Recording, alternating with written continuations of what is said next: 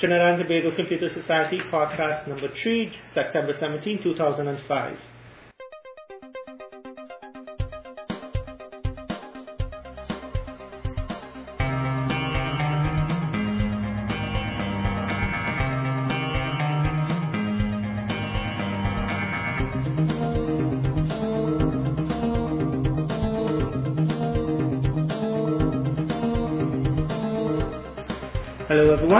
Thanks for listening. With us, Paul, Nissan, Richard, Hanno, uh, myself, Dev Anand, Mike, and for the first time, Peter. Hello.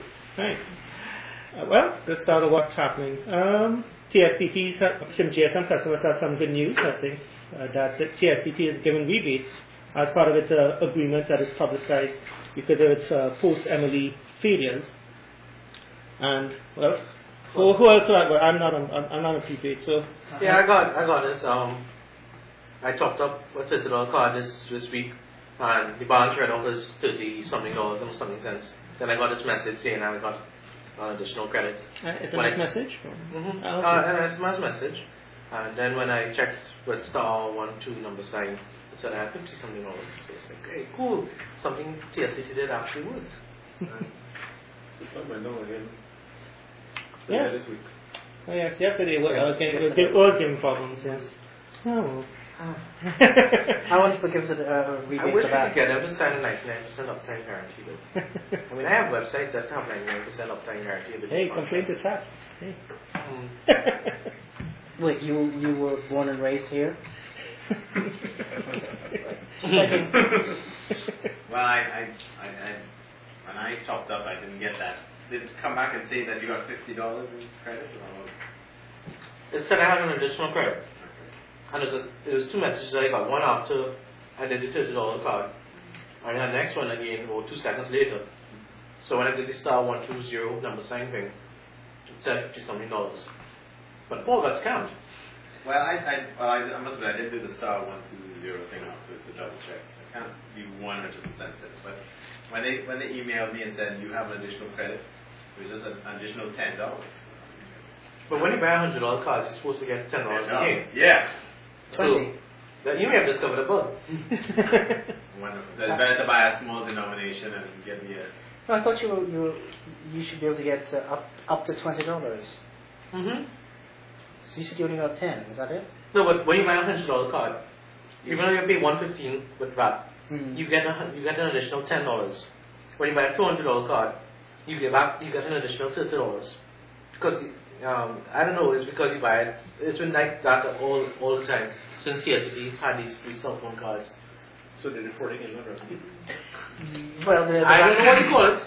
Maybe it's just an incentive for you to buy larger amounts of uh, larger denominations of cards. Unless unless they're somehow crediting you back the, the VAT, which is what it works out to being fifteen percent. I guess, but um, like I said, but Paul still does count because if you're working on the same assumption that you're supposed to get about twenty dollars once you top up more than twenty dollars, you're supposed to get your hundred dollars and get and at least get hundred and twenty dollars. Even if you're going to say that ten dollars is part of that, Yeah. you know, you should ideally get hundred and thirty dollars, but at least hundred and twenty dollars. That's it. They ripped you up ten dollars, dude. Actually, TSA, I think, it's also rewarding uh, loyal customers. I think long, long-term standing uh, customers. Uh, Anna, you want to Yeah, talk well, about this? Yeah, somebody got bought out. Yeah. Well, You sold out. apparently I'm one of TSTT's, um, one of their longest uh, internet customers. Um, I've had my internet connection since December 1995, apparently. Ten years, wow. Yeah, wow. And you have no grades. That's so interesting. well, apparently they, uh, they, well, it was three of us, uh, four people, uh, actually. So how, how, how did they come, uh, what happened? Well, Yeah. basically, what they say is they want to commemorate, well, they want to reward customers who've been with them for so long because it will be 10 years uh, this year. so um, it's customers who have had the longest unbroken service. So customers who haven't broken their contracts with TSTT or uh, broken their service with TSTT or I've broken it for I believe less than two months. Um, and uh, they gave us um, some nice gifts. Cool. actually. I Some got a- nice party kits. Okay, so nice I have to think that I just gave up my account in early August. Yeah. Well, Sucks to be you. what did you get? uh, I got a one of the H, uh, HP 4-in-1 printer, um, okay. a copier scanner printer. Uh, I also got a Kodak digital camera with the printer. It's a digital camera kit with the printer to print the uh, photos. So it, it was pretty good. I Do mean, they, do they work in Linux? yeah, yeah, actually. Sweet. Yeah, the, I know the camera works. Well, the camera's just USB, so yeah, should plug work. that in. And uh. So you actually you had joined in what? December what- December 1995. 1985. Okay. Yeah. So, Because I think because I've come to think of it, uh, 10 years, I think it was 10 years ago that in August 1995 was when TSTT uh, um, began to offering internet access. yeah, yeah, That- that, that's- this is the 10 year um, anniversary. Oh, okay. August. Oh, yeah, you got. I was thinking about this. You know, it's like you got these gifts and all, but um, does it make up for the fact that you've been paying comparatively with like the highest rate per hour of internet usage? Well. I mean, mm-hmm. comparative to my alternative, which was nothing. I mean, mm-hmm. I, it, it's prohibitive for me to, to use any other ISP Yeah. because I have to make a, lo- a call on Sangre Grande. So You could use Green Dot. no, they haven't reached there ask yet. me, ask me Sarah about Green Dot. I, I'm not saying anything more about Green Dot because I think they're fed up with me. Well, I mean, the, the, the thing is, um, I mean, if I had an alternative, I mean, I would have had a choice to go with somebody else. But the thing is, it's TSTT, frankly, is the cheapest Mhm. option for me, and it was the cheapest option then, and the cheapest option now. So, I mean, Cheapest in Trinidad, but not compared to the rest of the world. Well, yeah, but I mean, I really couldn't care less. I hear, you know I mean? I mean, Yeah. Why do we so often get caught up in comparative pricing?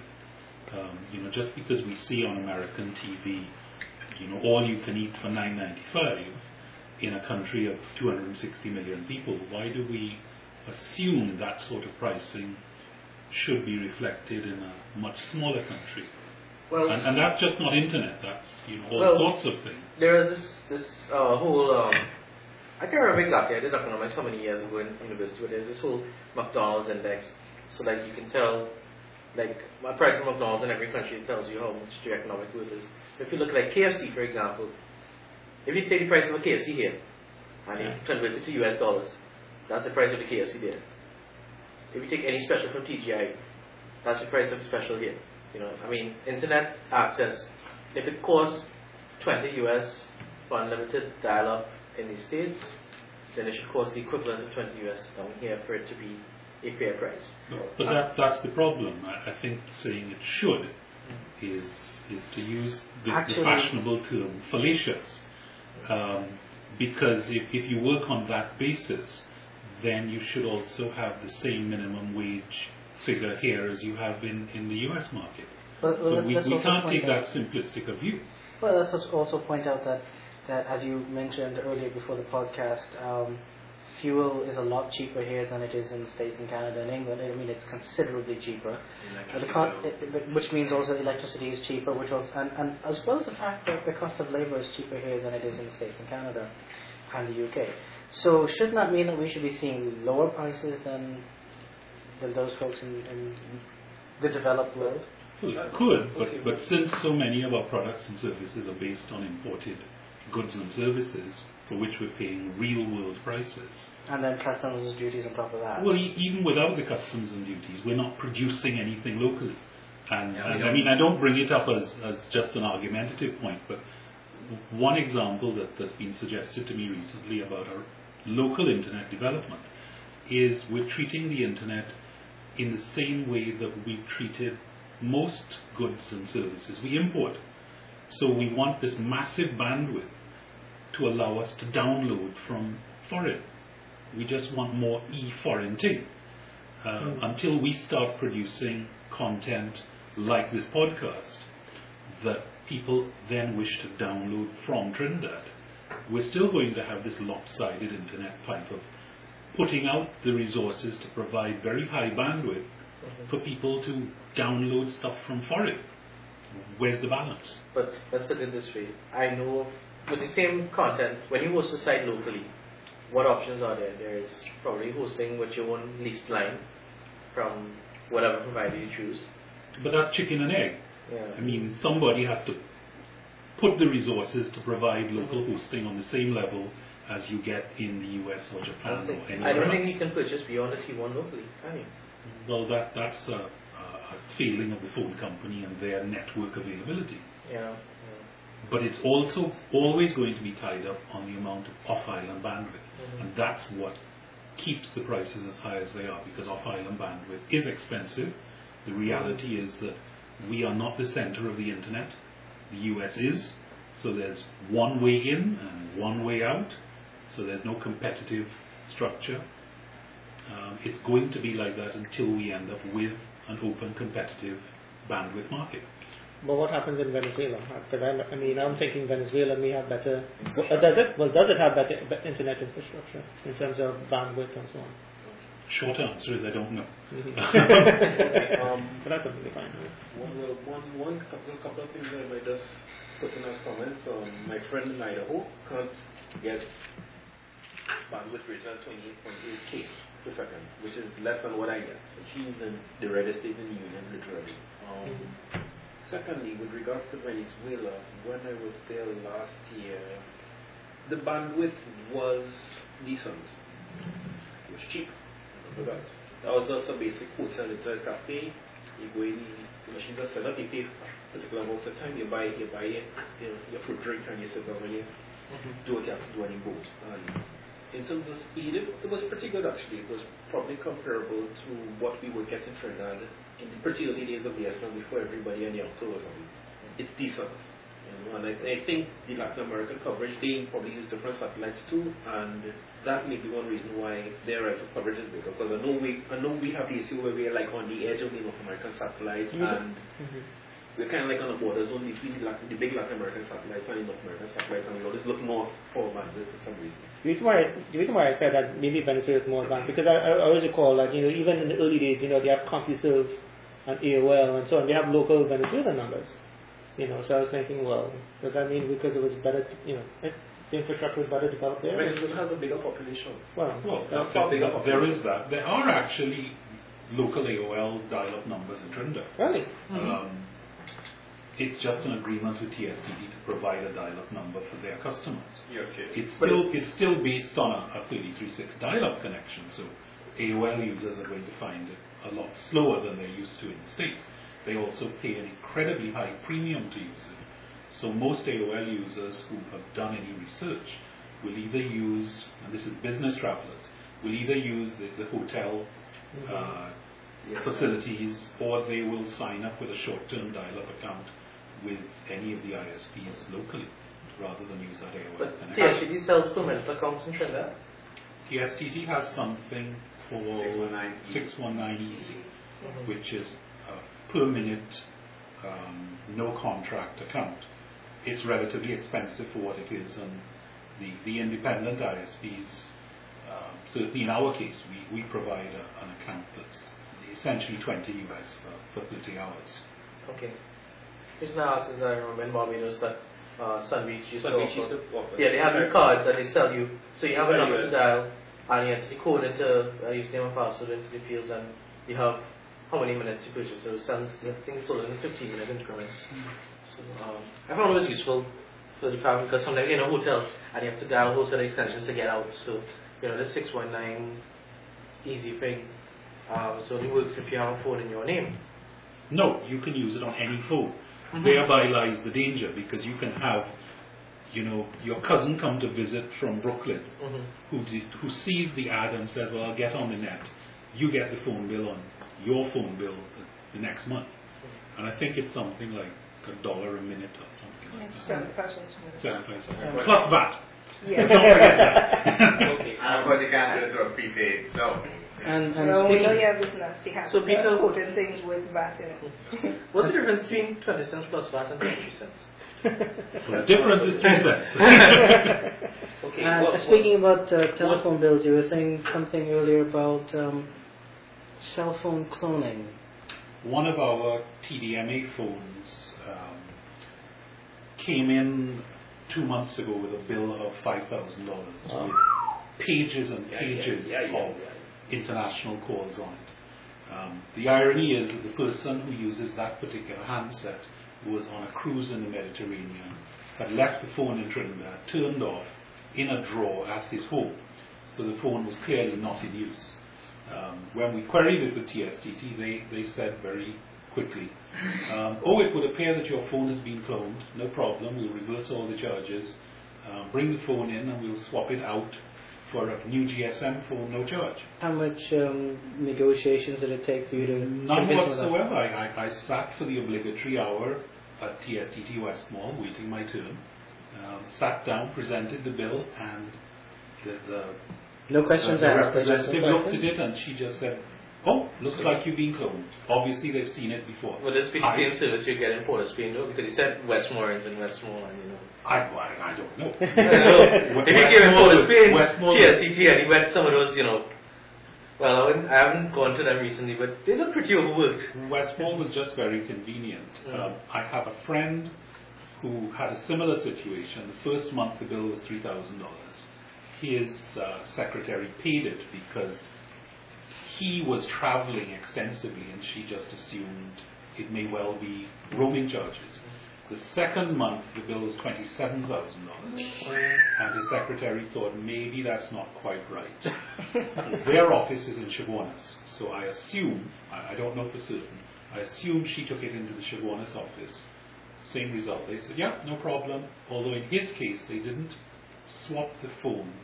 They put what they describe as an electronic tag on it to apparently prevent uh, phones other than that particular unit from using that ESN, um, which of course is the cloning part. So, in, in your case, they, they gave you a new phone. Was that another TDMA phone or was that GSM? GSM. They're, they're not So, replacing TDM. I have a question.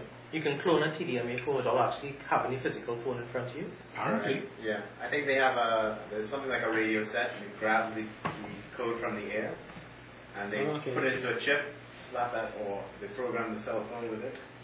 It's very easy with a TDM. And how are GSM phones? Can they do the same with GSM? Uh, according to what I've heard, that no, they can't do that.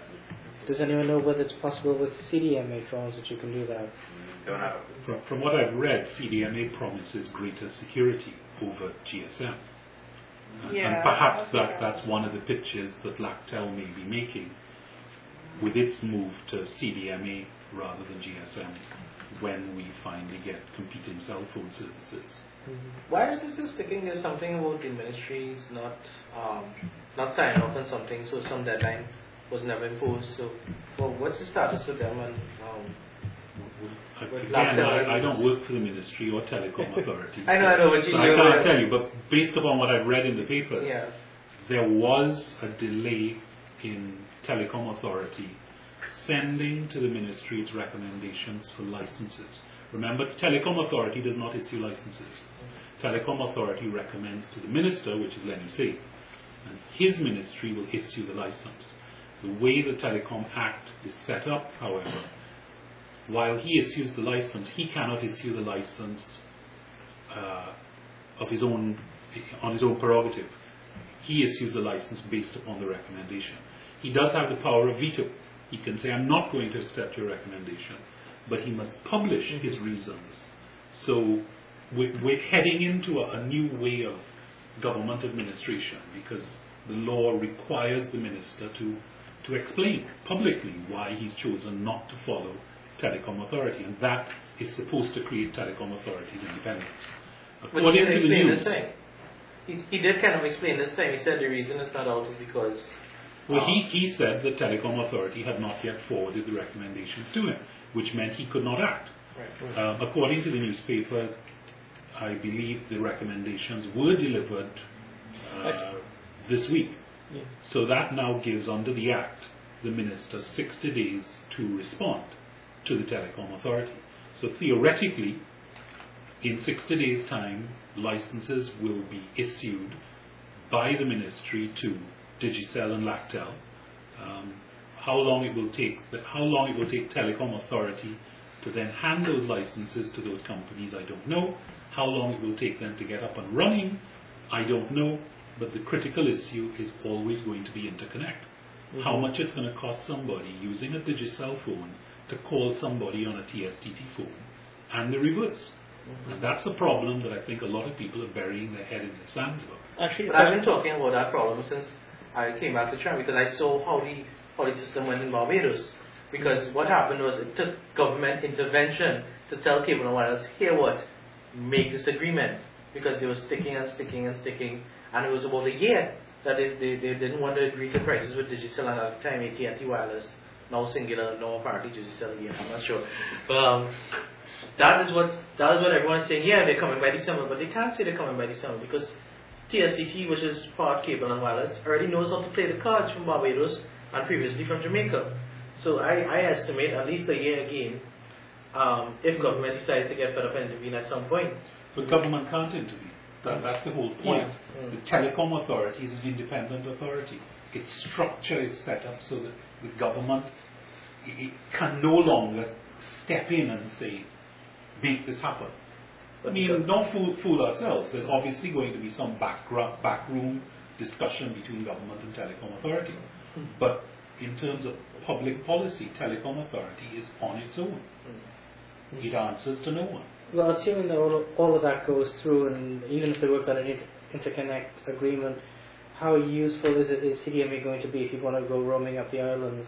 I don't know how many of the Are the, any? the islands operate CDMA networks, and that's the problem. Mhm. You can't take your CDMA phone and turn it onto a GSM network. And most of the islands, as far as I know, are GSM. But Verizon in the States is CDMA. Okay. Okay, so if you go to the states, you can roam. Well, yeah, Okay. because my, my brother has a CDMA phone from Verizon, and um, apparently the big benefit of CDMA is that when it comes to data connection, like internet access, these phones carry a lot more bandwidth than the regular GSM phones. So that's going to be the big selling point of the CDMA phone, because uh, Verizon has this quote-unquote broadband wireless that they offer with their phones. So my brother is on his phone, cell phone. He doesn't have a, uh, his computer has dial-up. He's on his phone. He can use MSN Messenger. He can browse web pages. He can do a ton of stuff with his phone. You know, and um, he can even hook it up to his, to, his, to, to the laptop. The problem with that was the phone was too slow to keep up with the laptop demands. But all of that is great, Yeah. but but I mean, surely that's only of importance to a fairly small segment of the market. So for the average Trinidad business person who is doing traveling throughout the region, their interest is roaming. And if they can't take their CDMA phone and go roaming in St. Vincent and Jamaica and Barbados and Guyana, then it's useless to them. To tell them that it'll work happily in the States when they have no business there and it's no use to them for the occasional holiday visit when they can buy prepaid may not make sense. I was in a TELUS shop in Canada because they're a CDMA provider and I think they're tied up with Verizon. And I asked them about CDMA technology versus GSM and they said very bluntly, if you travel, forget CDMA. There's just not enough worldwide support for it for roaming. But then Natal say the whole of Europe uses uh, CDMA. Or some some claims that I like some. So how many countries exactly? You you, you have a list of. Um, TELUS's website refers to about a dozen countries with whom you can simply take your phone, go to that country, turn it on, and start using it. When you ask them for other countries, and I think the last count is we're now up to something like 240 countries around the world, um, what they do is they offer to sell you a phone that's compatible with those networks. So you end up, as you say, like in Jamaica and Barbados, with your back belt, you know, one phone for this network, one phone So for that network. but that's but that's only be able to tell tell us customers. Yes, Yeah, that's what that. because there are other networks in Canada that are GSM, like the Rogers network. Okay. Mhm. The well, the only the only network that is supposed to be going CDMA would be Laqtel, and uh, correct me if I'm wrong. There was this discussion about Laqtel purchasing a Barbados internet provider. Sunbeach. Sunbeach, Sunbeach. Does that suggest that maybe they're going to try and at least have a link between Barbados and Trinidad to so that if, if you want to go roaming in, in Barbados, it could be done. It, it might, but then there's a lot of infrastructure they'd have to build in Barbados. It might suggest that Laqtel is simply diversifying its service offerings into internet services. I think because We don't Sun, have- Sun Beach has had its license for a few years, and um, if they if they didn't start building CDMA towers like, like um, Yeah, but Sun Beach isn't a phone provider. but they had the license at the same Okay. time that um, when I was in Barbados and they issued the licenses to the, to the competitors, there was three of them. It was Digicel, uh, AT&T Wireless, and Sun Beach Communications. And well, AT&T and, and Digicel already had the infrastructure up, and they were offering around the same time. And then Sun Beach said, okay, no, well, wait, they will offer uh, a few months later, and, and that has never turned out because there has been no Sun Beach uh, telecom uh, out yet, even though they have the license. So where, if Laqtel does go through and buy Sun Beach, it won't be just for the internet, it will also be because they have that license for mobile communications. So they won't have to go through this whole interconnection agreement thing again, and they won't have to go into this government regulation to get a license for spectrum, etc., etc. Uh, they already have it under Sun Beach. All they have to worry about is what infrastructure Sun Beach has put down, and if it's compatible with their whole CDMA com- um, technology. Because you know Sun Beach may not have dropped down CDMA technology. More reason for Barbados to love Trinidad. I love Barbados beaches though. Okay, well, last weekend was a was a special event um, uh, held uh, Software Freedom Day, and the TTCS, uh, the TT Love, which is the Linux users group, and Floss Caribbean had a we also decided to come to to have a two-day event. It's normally held on September 10th, 2005, at various places around the world, and you can check out the Software Freedom Day's website for all the various countries participating. And we had a two-day event, and it was actually it turned out quite well. Actually, on a Saturday, it was about uh, 20 people. Well, we did kind of have the same format as we did last year, where through a combination of fortuitous, fortunate circumstance, we had uh, Christopher Otley, who is a guy who usually develops within the Mozilla browser. What he did was he actually ended up giving an impromptu talk on actually coding within the Mozilla environment, coding extensions within Mozilla, because he is in fact the author of the Mozilla extension, which actually does archive formats, and you can actually, with Mac, you can actually read some intertextual formatted things.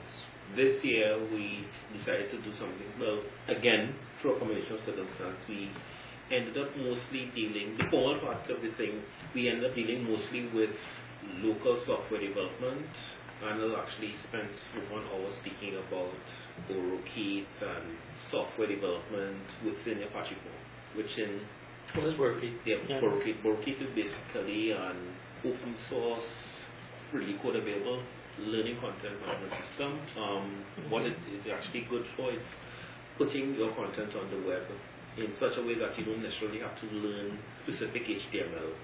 You don't have to go like learn HTML. You can convert. You can put your stick your Word document straight on. Yeah, you don't, well, you don't have it's- to convert it. basically it's um it was designed for a learning environment, which is like um, universities, uh, mostly uh, tertiary education institutions, where they use um, software to deploy courses for students. It's usually using like distance education or um, on campus. I know like um, you use something called WebCT, which is uh, proprietary, but um, is actually designed to develop content for systems like that. And it was designed to basically keep the formats of input and output independent so that uh, it doesn't matter if you input as HTML or as, say, an OpenOffice document, uh, doc book. We take a number of input formats and convert it to, say, HTML or PDF if you want print versions, that type of thing. So it basically packages it as something called a content package, which conforms to a certain standard so that you could import it into other software packages that use the same content package standards. Okay, so it's on, it, it, I think it has a website, right? Yeah, Uh, well, okay. www.borkey.org, Okay. and you can get more information about it. We it's still alpha software right now, but it's very usable. You have to be somewhat of a techie to get it Installed. working. Yeah, but um, it is usable. We have a number of people using it, um, to design courses and that type of thing already. Um, SAGS, the St. Augustine Girls High School, actually uses it for their Oh, website. okay. Wow. So you talked about the at the plus conference, you say? Yeah. 20 people? Yeah. That's a good turnout. There's um, 20 new people.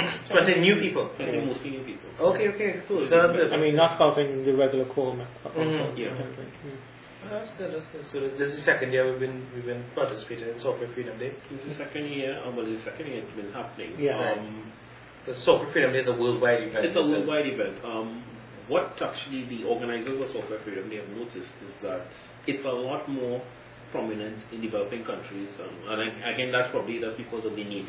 And it's it's still pretty much in its infancy, but it's something worthwhile to do, and it's something When you say software freedom, we're not talking. we're not talking price. I mean, we're not, we're not, we're not talking price. Price is a side effect. Okay, we're talking freedom as in liberty and all this kind of good stuff. So, while yes, some of the activities of the day do center around giving software away, so that it, it, it, it is in fact free of cost. It's not only it's not only about that.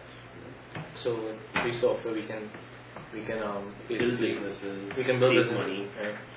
But the, the whole concept of free software is embodied in the fact that you have access to the source code, which is the, Yeah. the underlying code that, that you actually Yeah. write the software in. Yeah, and with, when, with that free access, in a sense, once you have access to that source and once you have explicit permission due to the license that you have to modify and publish your changes and say, share your changes and all that, that gives you a, a special type of freedom to you know make changes, make improvements, share your improvements and all this type of stuff, and in a sense be your tech support if you're that skilled.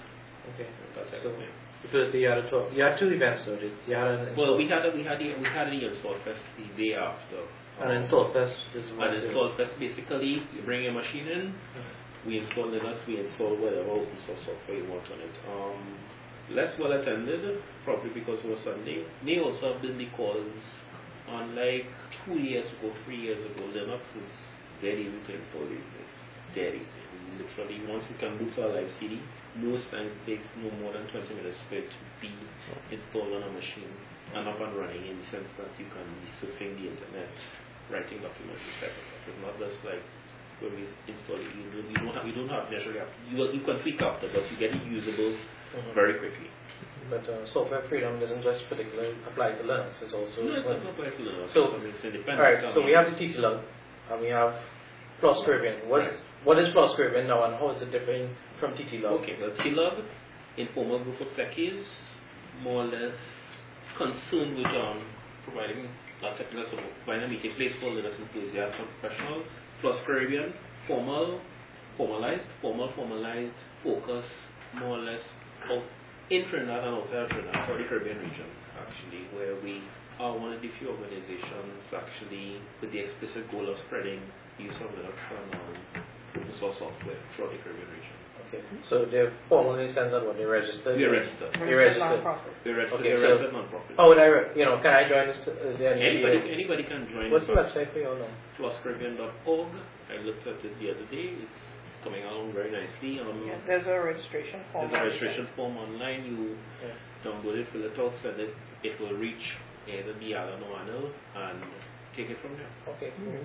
So Well, you're know, and for, at least for now and probably until the end of the year, um, registration first year, hmm free of cost. Okay, but you'll will charge at some We point. may we will So- probably charge. but then again, in the ground floor. thing. I mean, you get in. You get in now. You can decide whether you want to, to um, actually continue and pay after you see what we, we give you on the first year. So- But like for now, you can get in and like I said, it's free of cost. Yeah, Free of can you mention any plans that you have? Okay, any plans? Training, some training, some technical sessions, and hopefully in 2006 we'll probably run another conference. So you want any volunteers for anything you're looking for? We're always looking for people volunteers. You, you all have your training session. You need tra- what? What do we need? Training centers. You need somewhere to. we need training. We probably need People to training centers. People to train. You need people to train, of would be nice. people to train would be nice. Um, okay, okay. Suggestions or topics? Do you have any? Suggestions for topics? Yeah. I mean, like I said, we're, we're open. Um, we will probably do trading based on what demands the community further and work from there. You know, we, we, we hope to be um, driven by community demands and requirements and not necessarily by what we think the committee should be doing. It's got to come from the grassroots. Well, this isn't really a, a, a, a FLOSS Caribbean thing. It's more a P- TTCS slash UECS thing. Mm-hmm. Um, but on the 29th of September, that's a Thursday at 1 o'clock in UE, Mhm. I'm actually supposed to talk about open source software for Windows. That's Right. great. Although I'm, I'm a Linux user, I had to actually rebuild my laptop, so uh, I realized my laptop is slightly Linux incompatible. Well, I, it's not, it, out of the box, it's Linux incompatible. Yeah. I just haven't had time to tweak it. So TTCS, well, we talked last time about the OpenWin CD, Right. uh, which is an excellent compilation of open source software for Windows, and I made it a little little hobby Yeah. just to try and see how much of this software I can use on my laptop On to replace the, the proprietary stuff that I normally use. Because I mean, I, I do purchase a few proprietary apps Right. that I find, and um, at UE on that day I'll be actually talking about the sort of the apps that uh, I find very useful and are are actually quite surprisingly good al- alternatives. And Dev and Emma put a, uh, Dev and the rest of the TTCS core have done an excellent job putting together this CD. And uh, hopefully I'll get. You can also purchase a CD on that day. Hopefully Dev will make a copy so I can carry them and Forty dollars. Yeah. Forty dollars. Best, best, best, best investment in Listen. software you'll ever make. I, I would say I would say let's play it quite plainly. You can pay forty dollars and buy it and You can do it. do what you want with it. Yeah. I mean, you know, t- most of the software it's under a very very open license. You don't have to worry about All about. the software. Yeah. All of it, yeah. All of it. Yeah. But what will be beneficial is that I'll actually show use cases cases where you as a user, as a typical user, so it won't just be the UV student who will be benefiting. It will be also. I'll show how as a UV student with software that'll be useful for you. Like one thing I can mention is the Open Office suite. You know, much much cheaper than trying to pirate Microsoft software and getting screwed up for it. Yeah. You know, um, you know, and then I'll show things for like the internet user, like as an internet user. Um, Apache web server, MySQL. well, as a web, uh, not not as a programmer, Oh, as a web user, I, I use Firefox and I use Right. um, Thunderbird as an email. Right. Uh, Gaim and Well, I use iPod as well because I like podcasts and things. So I actually use iPod to, to pull down all my podcasts and I actually stream it on on. Um, well, there's this media client, you know, but I'll save some of it for the Yeah. for the actual thing. But there's a whole host of things. I'm, I'm not going to just talk to one group of um, individual of, of computer use. I'm actually going to try and target it at several specific groups. Great. Okay. great. So, uh, and I think actually we just reached about hundred programs on the CD as well. So Right. So the one I have only has about 90. So this feed is, is ever expanding and ever, That's right. Yeah. you know. So and continually updated. I think, Yeah, uh. Like OpenOffice 115 has now been released, so that's you know, when which we- games do you eat?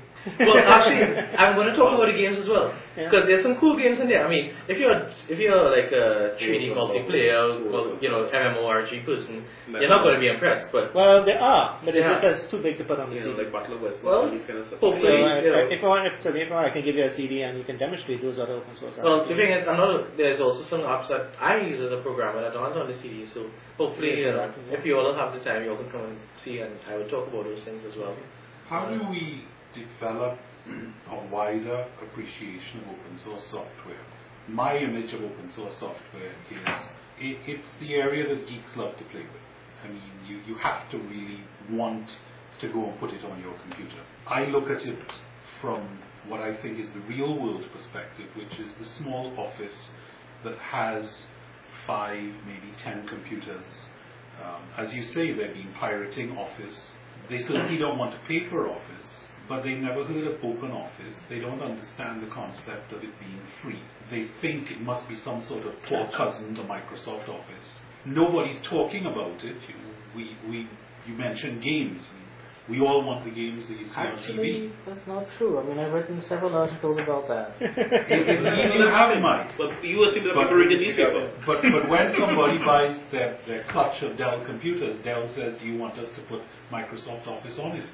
And the guy either says yes, which means he's already got the software, or he says, no, my cousin will come and fix that up for me later this afternoon.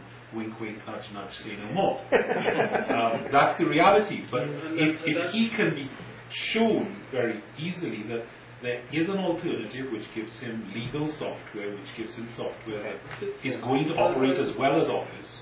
No, I, I mentioned this to, to Dev that there is actually, I came across a small computer company in a computer shop in Marabella. Uh, when I went in, the I was very surprised to find out that the receptionist was actually running Red Hat. Linux, yeah. Linux So what's the name of this shop and how do people find them? If you, if you don't mind, I could plug myself for a second. Um, I'm actually in the process of ReadyTech is my website, readytech.com. Mhm. I'm actually in the process of registering ReadyTech as a as my trading name. And my my sole purpose is these small companies that you're talking about to educate them on the value of open source software and how they can save and actually probably get a lot more out of their, their computer system by using these softwares. So, um, well, I'm not fully fully up and running yet. So I'm now starting to build my models and my use cases and stuff. So I've already done one system. Um, so there are there are people who are doing it like me, but we're small. You know, we start off like Bill Gates in, a, in our garage. Actually, for me, it's in my bedroom with my laptop. you know, by doing models. So you know, it you start small, and um, that's why I do these things for UE. Other like UECS, I see a whole batch of. I mean, they, they're taking 200 something students this year, new students, and they have no idea there's a world outside of the Microsoft world. And when you talk about these things and you show them these things, you, you're hoping to inspire the spark. Because open source software, for the end user, it's about using it. Mm. But for the student, it's not about using it alone. It's also contributing back, helping improve the quality of the software. It's, it's Use about, it a little bit. It's about for them. So much contributing back. It's about them. It's about learning to get within properly within the guts of a system to understand it. Well, well, they contribute in that way because when they get into it, they will see the, the flaws that they see that we wouldn't see, and they will they mm-hmm. will try and fix it or they'll make recommendations. So even if they can't fix it, someone who has the technology, the technical talent will, and that's what I mean by contributing back. Yeah. Because we all study with open source with software about using it all the time, and I'm, I'm, the first step is to get people to use it. But at the end if no one is writing the software, you're going to have a little gap there as well. So Yeah. that's why these, these things help. That's why I say this this talk is it's at all areas. I mean, you're going to be an end user and come and listen to the end user part of it. If you're going to be a programmer, I'm going to show how to program this stuff. Well, I'm not going to show you how to program this stuff. I'm going to show you ways, where to go, what to learn. You know, it, most people get lost when they come to open source software because it's not like with Microsoft where it's you know you go to Microsoft website and it's everything you need to know. You know, um, Microsoft's website is bloody confusing when you're here. yes, but the thing is, But you say it's confusing. You look at it with different eyes.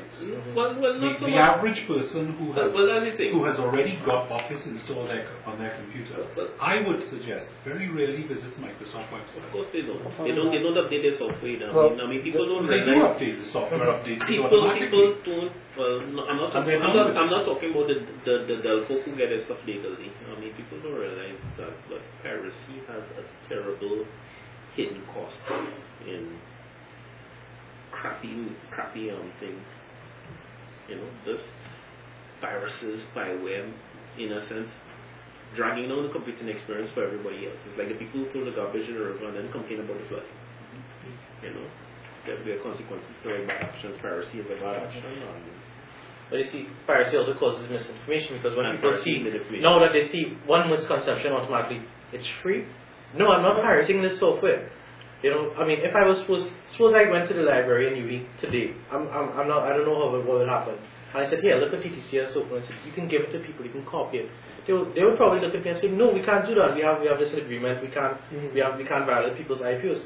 They wouldn't know what open source is, and it's until, until people reach that level where they can actually understand when I say open source, and like what I I said, mean. and like I said, that yeah, in a sense, you have to reach that level where people say, well, okay, like in terms of like data, in, in terms of like data, country data, like okay, things like country data. sh- I mean, there's a school of that says things like you know basic country data that belongs to the people shouldn't necessarily be kept in proprietary formats that you don't have the specs for, the full specifications for, and. Uh, certain countries have gone that gone in that direction. I mean, Venezuela is a notable example. Um, Brazil is a notable example. The state of Massachusetts are doing that. Of course, people people who cleave to the other way of doing things are screaming bloody murder and saying, well, it's not standard. But I mean, people was and then people come back and tell you, well, no, a doc file is a Microsoft doc file is a standard. No, it's not.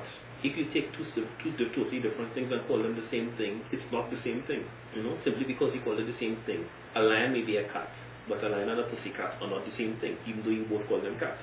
You both can call them cats. Now, a doc file from XP, Office XP, is not the same thing as a doc file from Microsoft Office version 2.0 or Microsoft Office Word 95. But, but does a standard have to remain the same constantly? It doesn't. Can't, can't you have standards with incremental Well, changes? So problem the, the, the problem is not these standards with incremental changes. The problem is that the, stain- the changes must be open, which means that they are properly specified, which means that if they're properly specified, it doesn't matter if the standard changes. If it's very properly specified after reading it to everybody, it means that I then can write something so I can get my data out if I need to. But then there's the counter side to that people say, that the com- proprietary software companies say, I have invested so much time and research in this way of doing things. It is my right as my intellectual property No, to it's not- this because I've spent time. I've, I, I want to profit off of this. You understand? Yeah. So uh, why why should Microsoft say, well, we have spent time to develop this um, this Word format for documents that stores files optimally, that you want us to give it away?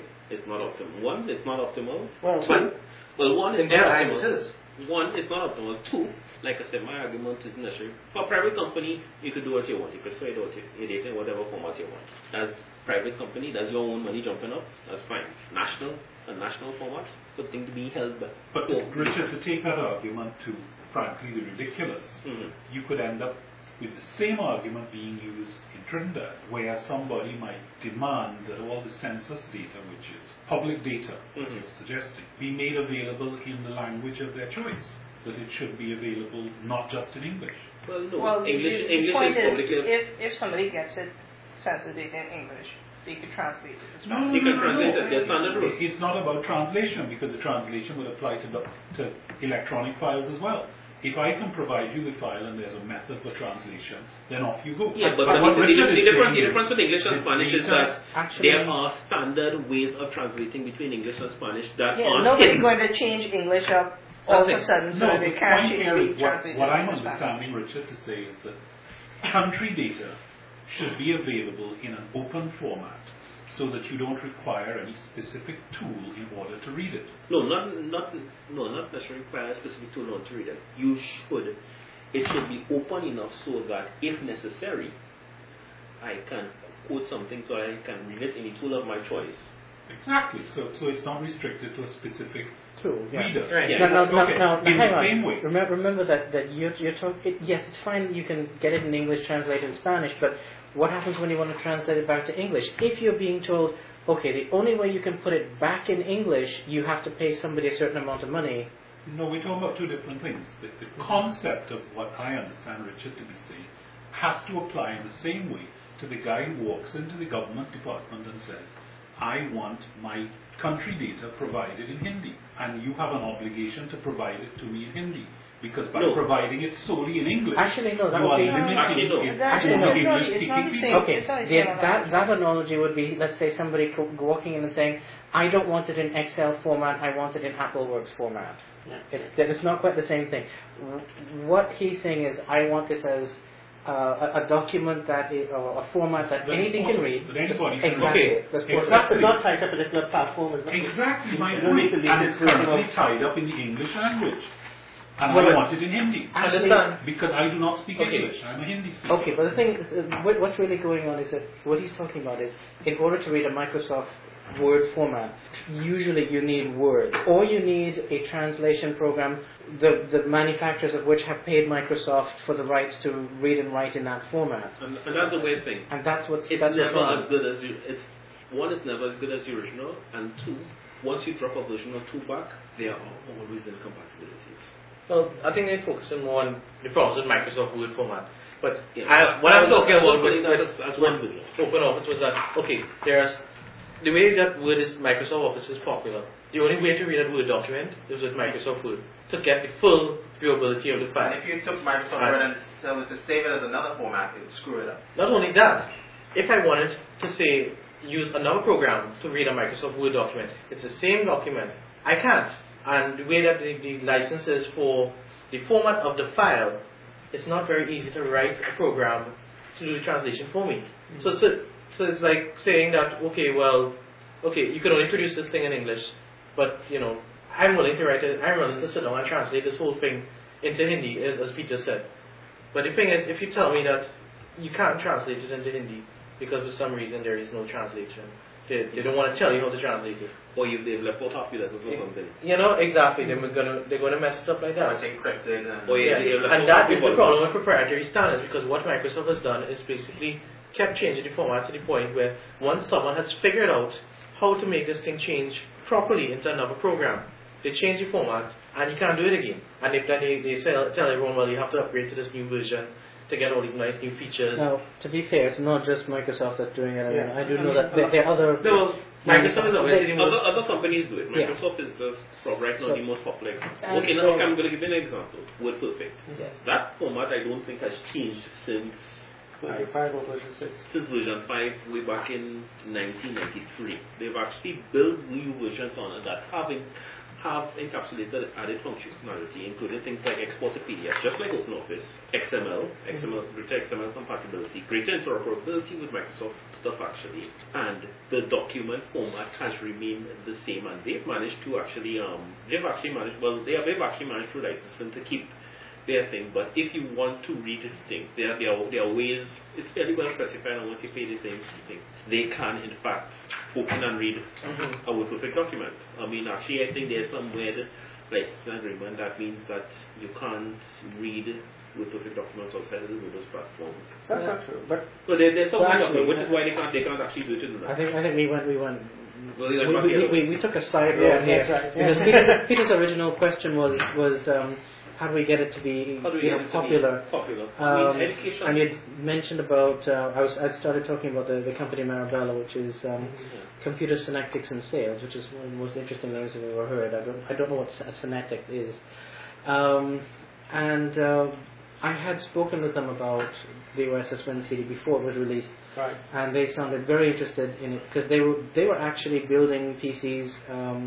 And putting Linux on them, they were using. They were already used, familiar with Firebird, with uh, Firefox. Firefox, uh, Thunderbird, and uh, OpenOffice. In fact, the, the receptionist was actually doing their invoices in OpenOffice. And uh, so I told them well, when when the OSS Win CD comes out, I'll bring one down for them. And sure enough, when I got there, the person that I spoke to wasn't there, but there was one of the salespeople was there. And I got the same the same surprised look when I said, "Okay, it's free. If you need to copy it, go ahead. Just you know, make a make the copy exact. Don't change anything about it. Just make an exact duplicate of the CD, and and you know, leave the credits where the credits are due." And he was surprised. He he, he couldn't believe that it was perfectly legal to copy the stuff. Mhm. Um, but at, at least I know there's one company that's going to take it seriously because they're already using it. But to, to go a little retro, in the beginning, it was quite okay to copy. Like when people, when we had the old, old hackers on the, on the mainframes, it was quite okay to copy your programs and pass it around and, you know, let other people look at your code. Uh, When the 70s when they had the old That's mainframes. that's if you wrote the code yourself. yeah. Oh, yeah. Yeah. And there was clearly more interest and awareness in shareware because that's how software was distributed. You, you didn't have the opportunity to walk into a retail shop and buy packages off the shelf there. We've got a little more sophisticated. Uh, I'm not too sure just how much shareware still exists. It, it may be rebranded as open source now. No, it's No, not. no, No, actually, actually, actually, it's Shareware still very, is very much alive. Um, somebody, somebody programs have moved up to full commercial programs. Um, PaintShop Pro, for example, was a shareware darling. PaintShop Pro is now a, a decent commercial program and Well, it's been acquired by Cora. or acquired by Corel and is now a, I thought Corel was, was acquired by Microsoft. no, No. No, no, no. You got PaintShop Pro. What else? You've got um. I mean, um, where, where, where, where, where the shareware tends to shine is that you always find these all these little util, these little one function utilities that do one thing and do them very well. What? and for what you need it, yeah, right. and for what you need it for, it's indispensable. So it's still it's still around.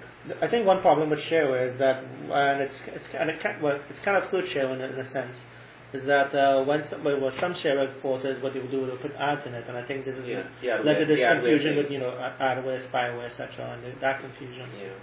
So Actually, that was the original reason you started TTCS for Western CD because a lot of people were installing this spyware. Installing crap Yeah. on their machines and basically when the crap gets too much, you call somebody else who has to spend hours and hours with a virtual machete cutting through the crap. And therein lies one of the problems with promoting software, which is how many people are willing to recognize the value of the time spent by that service person well, that's a problem. I don't think and most willing people to pay for that person's time. Strange enough, I brought that up on a list, and, and basically everybody says if it's more than 15 minutes, we don't look to find out the problem. Just pull out the wipe and reinstall. wipe, reinstall, and it's yeah, it's a solution, but that's like saying if you've got a crack in your, if you've got a crack in the room in your house, you just break down your house and build it back. You know, it's a bit extreme. Or buy a new computer. Or buy a new computer with some people who can like when oh it's too slow and too crappy, throw it out. Hey, Buy a new 299 Dell. Two hundred ninety dollars for Dell, cool. One year did straight away. Hmm. You know, Or spend 100 US more and get a Mac Mini. And, and then spend extra money for a monitor, keyboard, and mouse. No, take the same monitor and maybe maybe different. Use one of these keyboards and mouse. You know the the, the Logitech. Um, Those are Bluetooth, those are Mac compatible. yes. Okay. This would be the Logitech wireless keyboard and mouse combo, which is 200 US dollars, you said? Yes, Pierre? it is. yeah. So the Mac Mini plus the 200 US for the keyboard and the mouse. Well, you have How much Macs. is that? Wow, maybe we should just go for the Dell box straight away with a flat panel upgrade. Well, just buy an iMac. Or soon, I soon, soon okay, Apple will release Mac OS 10 for Intel and Hopefully. put it in a box and sell it And to that all the the Windows Mac, users. that will go on the Mac Nano. All I, all I will say is that um, Dell sucks. and if anybody is thinking Dude. of buying a notebook, buy anything but a Dell. I'm sorry. you could I say anything you want to say can't. I can say anything what I want to say. we- I use it. It's crap. We have a Dell 8600 Inspiron. Dell has come and replaced the screen four times now in two years. I think we've got our money's worth out of that warranty. Yeah. It all comes Out of the warranty, but It, but it all why would you need to replace your screen four, Four times? in a times. Oh, That's speaks No, to me of there's study. warrant- Okay, the other approach, I realize, is one of two. They have excellent warranty, but you have to cash in all the time. As opposed to the person who doesn't have an excellent warranty, they don't ever have to cash in because they don't want to get into inconvenience. Because they may replace your parts, but do they replace your lost productivity time? That is quite true. Okay, let, let, let's like a guy a guy brought his Mac notebook at the install fest, and to me he had the It was running on a Mac. Dell, It was a Dell. true Mac. It wasn't running on a Dell or anything. No, no, he, he was on a Dell, Dell laptop, uh, and he said he had replaced them on the motherboard twice and replaced other things. It was in the shop like, for a very long time, basically, and this is like on on a fairly- Yeah, this the Dell laptop you're talking. the Dell about. laptop. I mean, this thing was like in the shop, in and I'm out of the shop. clip. And Well, he's obviously, Mac- got, he's obviously bought the wrong, wrong warranty because external warranty. our guys come to us with the parts and do the work. Yeah. But in terms of quantity, you're like, But you, but that's just it. No matter how good the warranty is, a good warranty can't replace downtime. I'm sorry. And I don't care how good your warranty is, it is extremely frustrating to watch a machine you paid good money for and you can't use because it doesn't work. And Especially I'm when you have when you have deadlines. I'm not trying to suggest that replacing the screen three times in two years is, is a good thing. it means they're obviously using substandard components, but it is their response that you cannot fault. For the for, for your particular warranty plan. In, in our case, yes, So, I've heard is this your home personal computer? This is your business warranty you're talking about. This was bought through a Dell business account. Ah, It that's, is- that's what. It is a standard Dell three-year next business day warranty. But that's, that's because you And bought it it was for bought direct from Dell. Okay, Dell, how Dell works, because I, I realized this when I was working up in Barbados and they started changing machines and they said, okay, we're going to go with one brand. When you start purchasing machines from Dell, once you cross a certain number, you reach another level of support inside it. It's not mentioned particularly, but like when you cross like 10 machines, they actually give you your own personal customer service rep number to call. When you reach about 50 machines, then they'll actually send people to your office.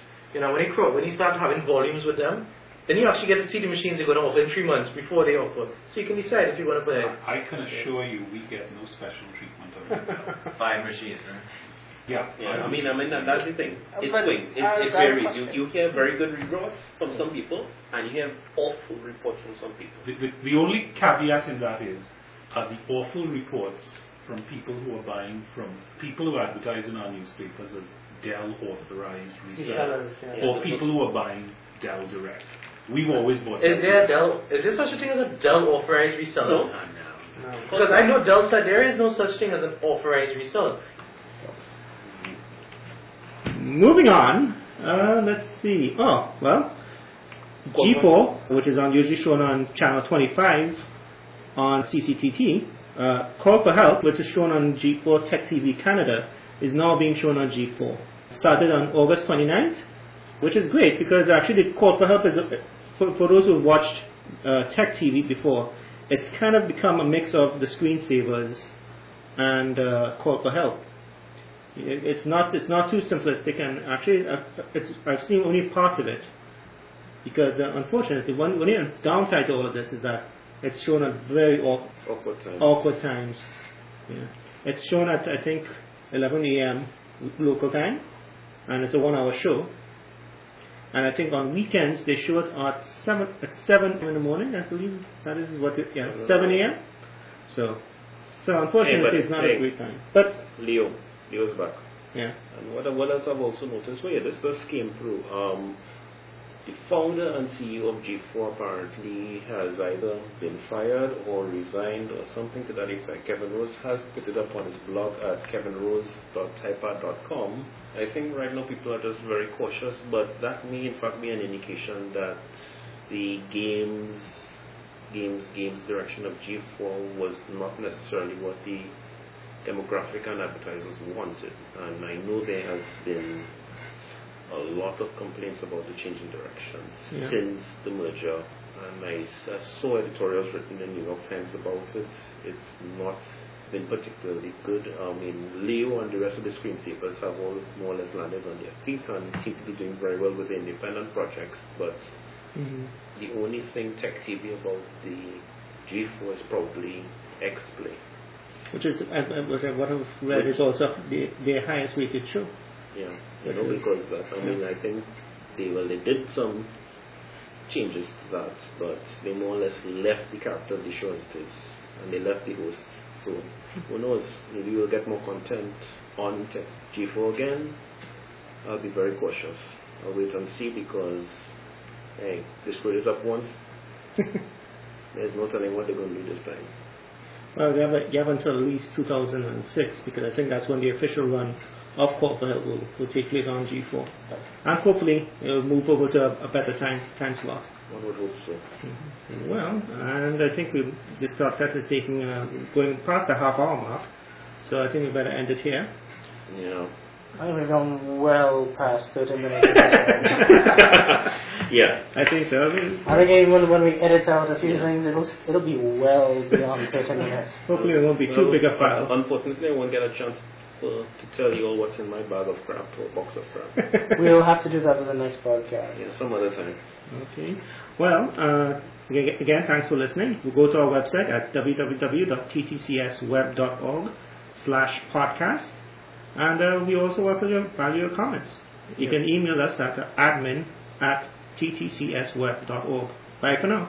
Yeah, so long. Thanks for all the fish.